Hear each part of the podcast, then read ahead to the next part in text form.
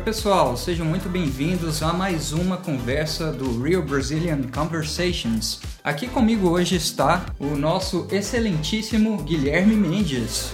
Ô, cara, obrigado, hein? E aí, galera, como é que tá? Fala, André, é bom ou não? Beleza, cara. Bom, a gente tá gravando esse episódio hoje especialmente pro dia 15 de novembro. Eu ainda não tenho certeza se a gente vai soltar no dia ou se a gente vai soltar antes. Mas 15 de novembro é um dia especial pro Brasil e é um feriado nacional. Isso, cara, é uma coisa que todo mundo gosta aqui no país, né? Feriado. Exatamente. Vai cair na semana, né? vai cair no dia de semana, né? Que é ótimo. E aí, quer dizer, a gente não vai trabalhar, né? É, não quer dizer que brasileiros são preguiçosos, viu, gente? apenas alguns. É, apenas Mas alguns. e André, o que, que significa esse feriado para o Brasil? Proclamação da República? Ô, gente, eu confesso que eu vou ler aqui porque eu não tenho isso de cabeça, viu? Certo. Não é um feriado assim muito conhecido. O feriado de 7 de setembro é muito mais conhecido do que esse. Que é o dia da independência, né? Isso, proclamação da independência do Brasil. Uhum. O 15 de novembro foi depois de ter vivido como colônia de Portugal após a independência realizada em 1822 por Dom Pedro I e dois períodos imperiais. Então, nesse dia, uh, ele proclamou a República do Brasil, ou seja, o Brasil deixou de ser um império e passou a ser uma república. O país enfrentava os tempos de mudança e modernidade com a necessária sintonia social e a consolidação das aspirações, construindo para a nação brasileira a cada presente vivido um sólido e promissor futuro. Então, beleza, cara. Quer dizer então que a proclamação da República é um pouco diferente do 7 de setembro, né? Sim. É, porque uh, mesmo depois da gente ter sido proclamado independente de Portugal, o nosso governo era uma monarquia, né? Sim. Ou seja, não era uma república. E aí então, quer dizer, um, existia um monarca, né? Uhum. que era Dom Pedro II, não é isso? Então, a, a República foi instaurada, igual, igual você falou, em 1889. Quer dizer, agora a partir desse tempo existiria então um presidente, né? Uhum. A gente teria uma democracia que é um sistema um pouco mais justo, né? Sim, Onde exatamente. as pessoas teriam a oportunidade de votar para escolher os seus representantes É. e tudo mais. É, claro, Claro que... que é um processo que demorou mais tempo, não foi só simplesmente Exatamente. proclamar a República, né? Exatamente. Pois é, gente. Então, o tipo de governo do Brasil mudou nessa data. Deixa eu só pontuar aqui, André, que a proclamação ela ocorreu na atual Praça da República, né, que na época chama, que foi a, a Praça da Aclamação. E é interessante citar que aqui, até então, a capital do, do Império do Brasil não era Brasília, né? não existia Brasília. Uhum. A cidade, na verdade, era o Rio de Janeiro. Sim, inclusive da República também. Exatamente. Então, eles foram liderados ali pelo Marechal Manuel Deodoro da Fonseca, que destituiu o imperador e assumiu o poder no país. Então, foi um golpe militar, né? Uhum. Legal, muito legal. Exatamente. Na verdade, Brasília começou a, a ser a capital do Brasil só nos anos 60, se não me engano.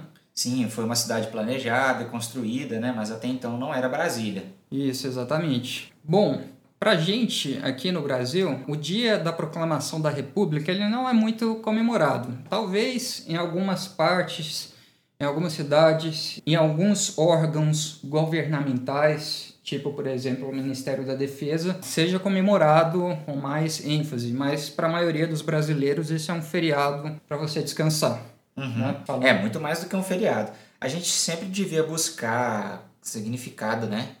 Hum, Desses, desses dias que são feriados, porque não é um feriado que foi criado para descansar, né? sim, Na verdade, ele tem um significado muito maior. E foi importante ter acontecido isso para que o país pudesse se desenvolver, né? Até Uhum. então era monarquia, então a gente precisava de fato desenvolver melhor o governo. Cara, eu vou quebrar um pouco aqui o, o que a gente estava falando para eu fazer algumas indagações. Hum, No Brasil, a gente tem muito feriado que é para comemorar coisas que ninguém comemora.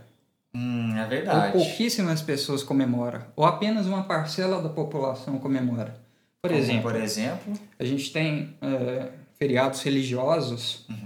Principalmente os católicos, e o Brasil não é um país totalmente católico, apesar de ser a maioria, sim. E, Uhum. pessoal, nada contra ah, o catolicismo, o RLP não tem nenhuma posição em relação à religião. A pessoa do André, que não é católica, e também que não é de um órgão governamental, eu indago por que que a gente ainda tem certos feriados ah, mandatórios, né? Porque a gente tem feriado facultativo ou feriado mandatório. Certo. Que os mandatórios seriam: todo mundo tem que parar suas atividades. Sim. E os facultativos você escolhe ou não. Ah, sim, é.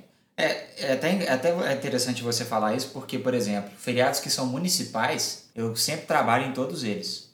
É, porque, porque a empresa, empresa atende ao Brasil, Brasil né? Isso. E aí eu não posso parar e eu tenho que trabalhar. Eu acho que a gente poderia, de fato, reduzir bastante feriados, porque os feriados, é, eles atrapalham a semana toda, né? Porque se há um feriado na quinta-feira, por exemplo, ele praticamente já engole a sexta-feira e as pessoas já ficam naquela expectativa, né? Não assumem compromissos grandiosos. Então, um feriado na semana acaba matando a semana toda. É. Economicamente, é. isso não é legal. Feriado na, na, na terça e na quinta costuma virar feriadão. Verdade. Tem um outro feriado que geralmente o povo uh, comemora, assim, sai para descansar, mas não, não tem. Nem, nem, se lembram do que significa. Por exemplo, seria o 21 de abril, né? Que é o da Inconfidência Mineira. Exatamente. Por é. exemplo. Poucas pessoas sequer sabem o que significa isso. Nem os mineiros, cara. Se você perguntar para a maioria dos mineiros o que é Inconfidência Mineira, uhum. quase ninguém vai saber responder. É verdade, quase ninguém vai saber responder o que significa. É. Eu acho que muito brasileiro, se ouvir essa conversa nossa, vai escrever uns comentários aí. Para, cala a boca, deixa os feriados do jeito que tá. É, pois é, muita gente gosta dos feriados, né? Uhum. Mas voltando a falar da, da proclamação da República, é, eu só queria citar então que o que, que causou foi, em primeiro, a, foi uma crise e um desgaste da monarquia, né? A população não mais queria que existisse uma monarquia, então os anseios da e as necessidades sociais eram outras, né? Tinha que existir um sistema mais liberal, economicamente falando, que tivesse mais democracia, menos autoritarismo. Então isso era o desejo de grande parte da população do país, né? É, uhum. Existia também uma forte interferência do Dom Pedro II nas questões religiosas. Uhum. Então isso provocou um atrito muito grande com a Igreja Católica, né? Uhum. É, também havia muita censura imposta pelo regime aos, aos militares. Ou seja, uhum. então, como era um regime monárquico, eles também controlavam os militares, além da região. Os militares também estavam descontentes. A classe média e os profissionais liberais também queriam mais liberdade política. Então, por isso que muitos deles aderiram ao movimento republicano, né? que defendia o fim da monarquia. E existia também falta de apoio da elite agrária, porque eles também queriam mais poder político. A elite agrária, claro. você sabe, né, cara, tem muita uhum. influência. É. E por último, esse fortalecimento do movimento republicano, principalmente nas grandes cidades do Sudeste, então, a gente sabe que o Sudeste representa economicamente muita coisa no Brasil, né? Com certeza. Inclusive, grande parte da riqueza do país está no Sudeste. Sim. Principalmente em... Minas Gerais. E São Paulo também. Ah. Né? Então, São Paulo a, é a maior cidade da América Latina, concentra grande parte da mão de obra. Muitas pessoas vão para lá para trabalhar, pessoas qualificadas né? vão estudar e etc. Então, eu acho que a gente, se a gente pudesse sintetizar esse movimento, foi isso aí. Uhum. Cara, eu tive uma ideia. Hum. Eu vou deixar para os nossos ouvintes comentarem a ideia. Por favor, gente, comenta mesmo. A gente lê cada comentário.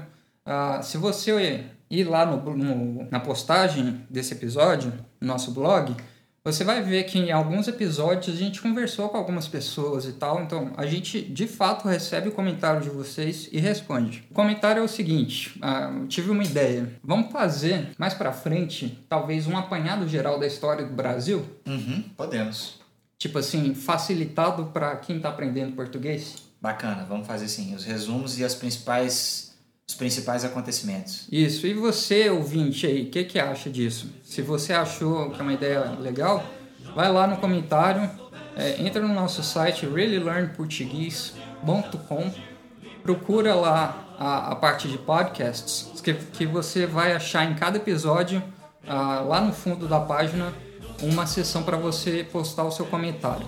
E só mais um, mais uma última curiosidade, é, apesar do Brasil não ser mais uma monarquia, a gente ainda tem um príncipe é, imperial e uma princesa imperial do Brasil, que ah, são os descendentes do, desse pessoal aí, do Dom Pedro e tudo mais. Da linhagem deles, né? É, só que eles não têm nenhuma influência no governo. Então é isso aí, pessoal. Espero que vocês tenham aprendido um pouco mais a respeito do Brasil, André. Então até a próxima, cara. Até a próxima, mano. Valeu. Valeu. tchau. tchau. tchau. Thank you.